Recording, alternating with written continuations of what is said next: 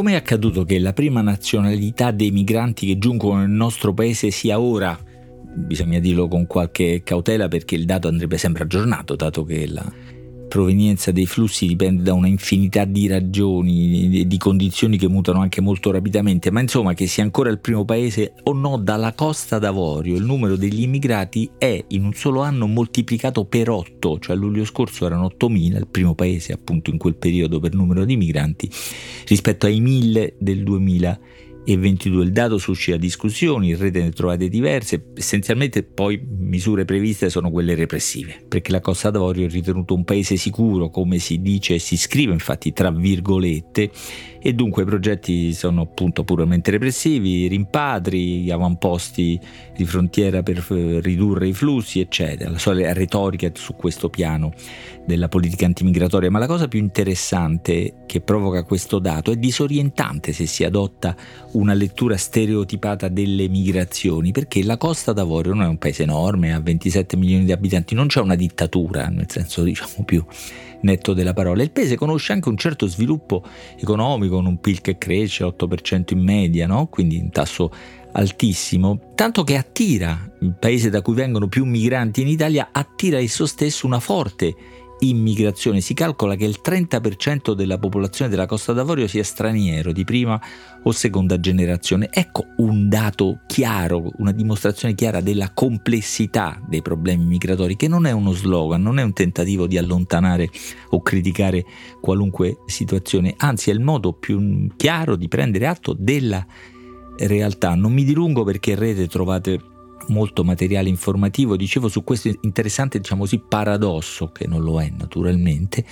ma come al solito in questo podcast anche un libro può aiutare a capire.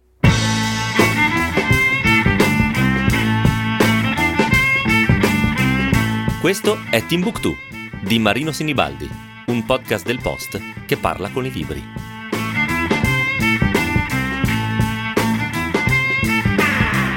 Più grande scrittore ivoriano di questi tempi, almeno per quello che conosco io, si chiama, anzi si chiamava perché è scomparso una ventina di anni fa, Ahmadou Kuruma. E il suo romanzo più noto è Aspettando il voto delle bestie selvagge, un titolo potente eh, che corrisponde a un libro potente, travolgente, ma anche tremendo, ma nello stesso tempo divertente, perché è una satira di un dittatore del centro Africa che assomiglia molto a Mindada, a Bocassa, a Tipacci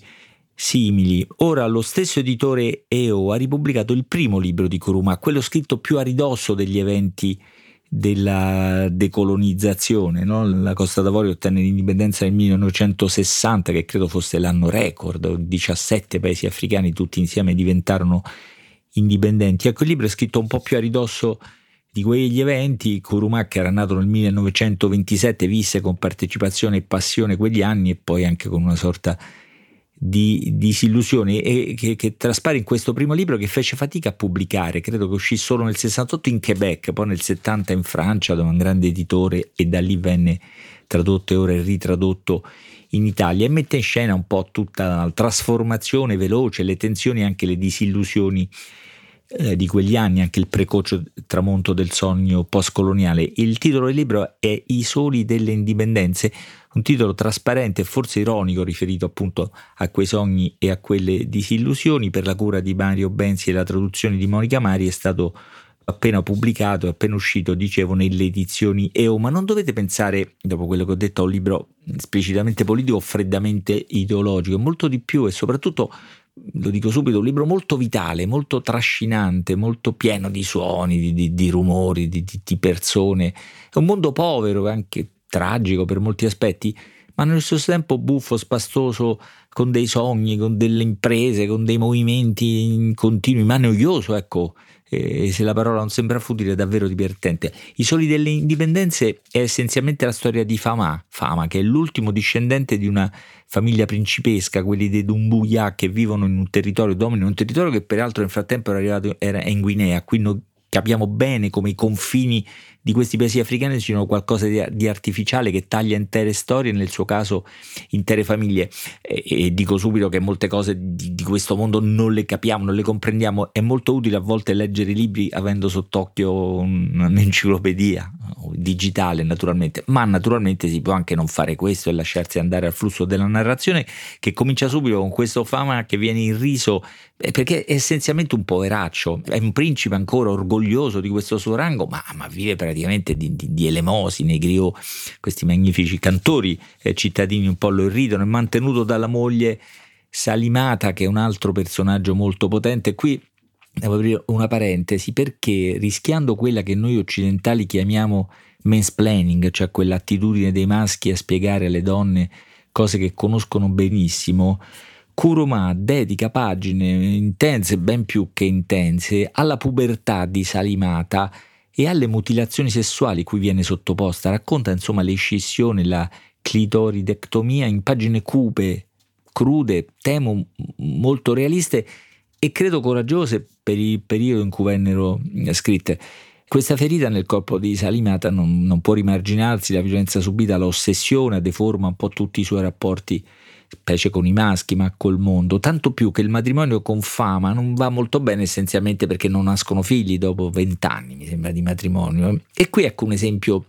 del comico e del tragico, dell'abilità di Kuruma di usare tutti questi registri, perché le pagine in cui descrivono le pratiche magiche che Salimata adotta no? per rimanere incinta, strane danze, poi appende degli amuleti al lato del letto, poi comincia a consultare un marabutto che insomma che queste figure eh, di, di, di autorità religiosa e, e sociale che ha dubbie intenzioni, insomma tutta questa cosa un po' commuove per questo disperato tentativo, un po' naturalmente diverte perché sono tutte cose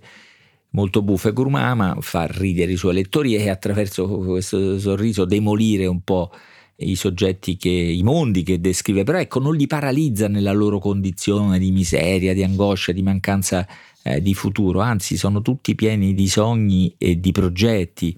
Basta pensare alla prima pagina, la prima pagina c'è un Malin che appartengono alla, alla, gente mandingo, un popolo che appartiene alla gente mandingo e muore. E la sua anima comincia a vagare, ma non a vagare disordinatamente, no, con un progetto preciso perché deve passare in dei luoghi e avvertire che è morto, arriva al villaggio eh, Natale, scuote delle zucche, apre dei cassetti e tutti capiscono che è il segnale che, che questo grande uomo